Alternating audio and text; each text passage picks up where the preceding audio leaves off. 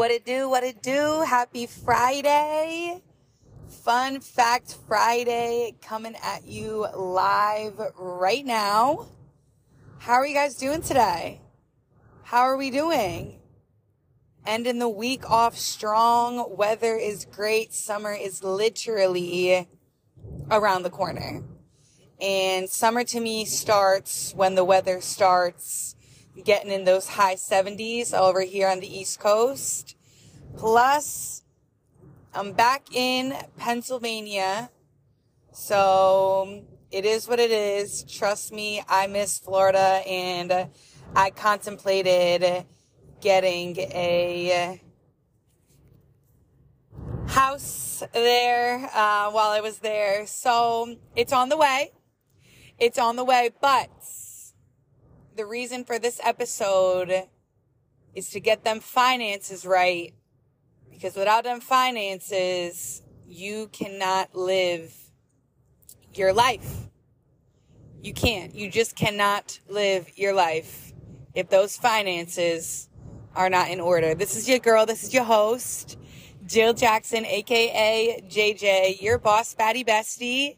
You always knew you needed but could never find and I'm giving you some good finance information today on my platform, my positivity podcast, Gaslight Me Sweetie. And this is where I talk motivation, positivity, as well as teaching y'all a little something. Today I'm going to give y'all a little something. The majority of the listeners on my podcast is ages 23 to 34. So uh, I think this will help you guys today, this breakdown um, of how to get those finances in order. The quote in my household my entire life has been money is the root of all evil. I'm thinking that I want to switch up that quote as money is the root of all evolve. Forget evil. We're evolving. And that money It'll go a long way if you can make it make sense. So today, this is step one. If you guys already do not do money dates with yourself on the first of the month, block that money date out for June. I mean, you could start today if you want. If it, was me, I would start today. But um, block that money date out. And what a money date is, is you run through your income. So every form of income that you receive, that dollar amount that you receive every month, you put that at the top, right? And you could write it down. You could put it in an Excel sheet. I have both. Uh, but something about writing things down to me really, really, uh, sticks in my brain a little bit more. But anyway, you write that income there, right? Now you start writing out every single one of your expenses. And I mean every single one.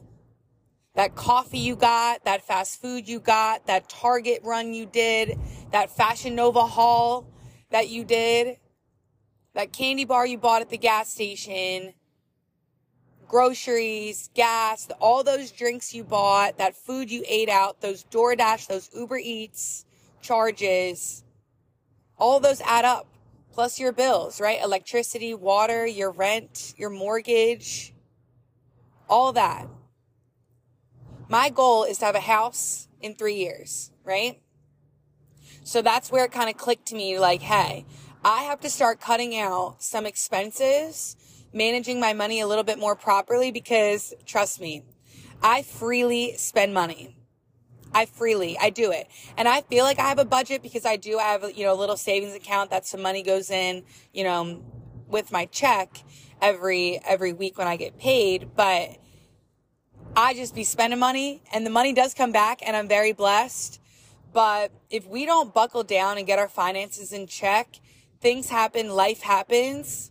And number one is just taking that snapshot. Taking that snapshot of your finances and what you spend every single month to see how much you have left over to spend, what you have left over to invest, what you have left over to save, right?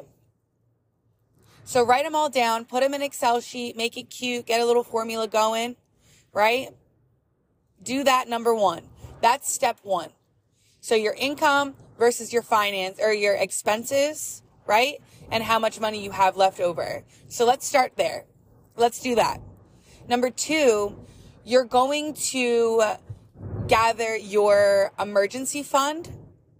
So your emergency fund should be whether it's income based or whether it's expense based. So however you would like to um, live. So if it's income based, you want to make sure you have enough money to live off at least three to six months of your income. So that would be what your income is times three, what income a month is times three or times six, right? I would say about six months of income base is, um, is probably a good, you know, emergency fund to have for sure. Um, think about expenses too. If you want to go on the expense side, let's just say your expenses are, you know, two grand a month. You times that by three, you times that by six, and that's how you can financially live for three to six months if your income stops coming in. So think about that. I'm not saying you have to have, you know, 10, 15, 20, $30,000 in the bank tomorrow, but this is where I'm telling you guys to start today. So putting that money aside, doing those corrective calculations to make sure that you have that emergency fund if things were to go wrong. I saw a statistic the other day that 40% of Americans cannot afford a $400 emergency. 40% of Americans cannot afford a $400 emergency if it were to happen. So that is why I'm saying put money away. Every check that I have, I put away money, right? And I put it away and I don't even look at it, right? I just take that away. My retirement is also automatically taken out, right? Into my 401k. That's matched, right? Money is taken out of my check every week to save up for emergencies that happen that you just don't know. You just don't know. So start that today, putting that emergency fund and, you know, you guys can either manually do it but I would recommend if you have a direct deposit to just put it away somewhere that you can't even, you know, use it and cut that debit card up so you don't use it. So you're not tempted to use it, right? Next step would be to pay down your debt as fast as possible. Now, this is where it gets deep, right? Between these ages of 23 and 34, we have student loans. I'm sure some of us have some credit card debt, right? pay that debt down as soon as possible. Now you might have to go hermit for a little bit, right? You might have to stop going out. You might have to stop, you know, eating out as much. You might have to cancel those subscriptions for Netflix, Hulu, etc., etc. You might have to cut out some of those expenses. And when you write down your expenses and you see the list of expenses that you have, you can see, okay, I don't need to go to Target every day. I don't need to, you know, buy something off Fashion Nova every week, right?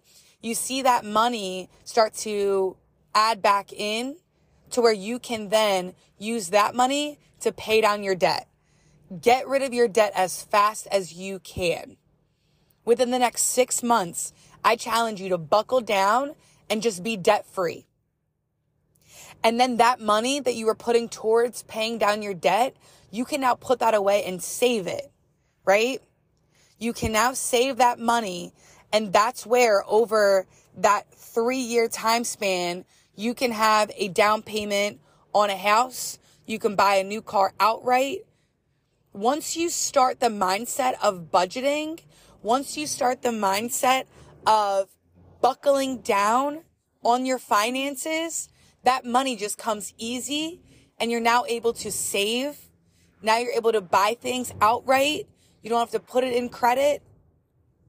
And one other major tip that I will give you all to stay out of that scary debt cycle of credit card debt is if you do not have that money in cash in that debit account that you have, don't spend it don't spend it. That's what happens. That's how you get in that cycle of credit card debt. So today we are going to sit down, right? We're going to sit down. We're going to put a snapshot of ourself, snapshot of our finances. We're going to put it into perspective and be honest with yourself. Look at everything that you've spent in the last month via your credit cards, via your bank statements, your debit statements, right? Look at everything that you've spent. Write it all down, put it in an Excel sheet, take that snapshot. That's step one. Step two is start planning the money to take out for your emergency fund. And step three, pay off that debt. I know it's coming into summertime, y'all. I know what it looks like. I know you want to be outside flailing your money around and grinding, but you'll thank yourself six months later when you're debt free. You're ending the year with money now to pay for Christmas presents. I feel like around the, the Christmas time, I'm always struggling. Where's this money? I need, you know, all this money now. Start your money mindset today, guys. Start your money mindset today. Get right and get those affirmations, those money affirmations rolling, and that money will just continue to come back to you. Y'all have a great day. Have a blessed weekend. And let's get this money right and get it up. I'm talking very nicely. Very nicely. Have a great day.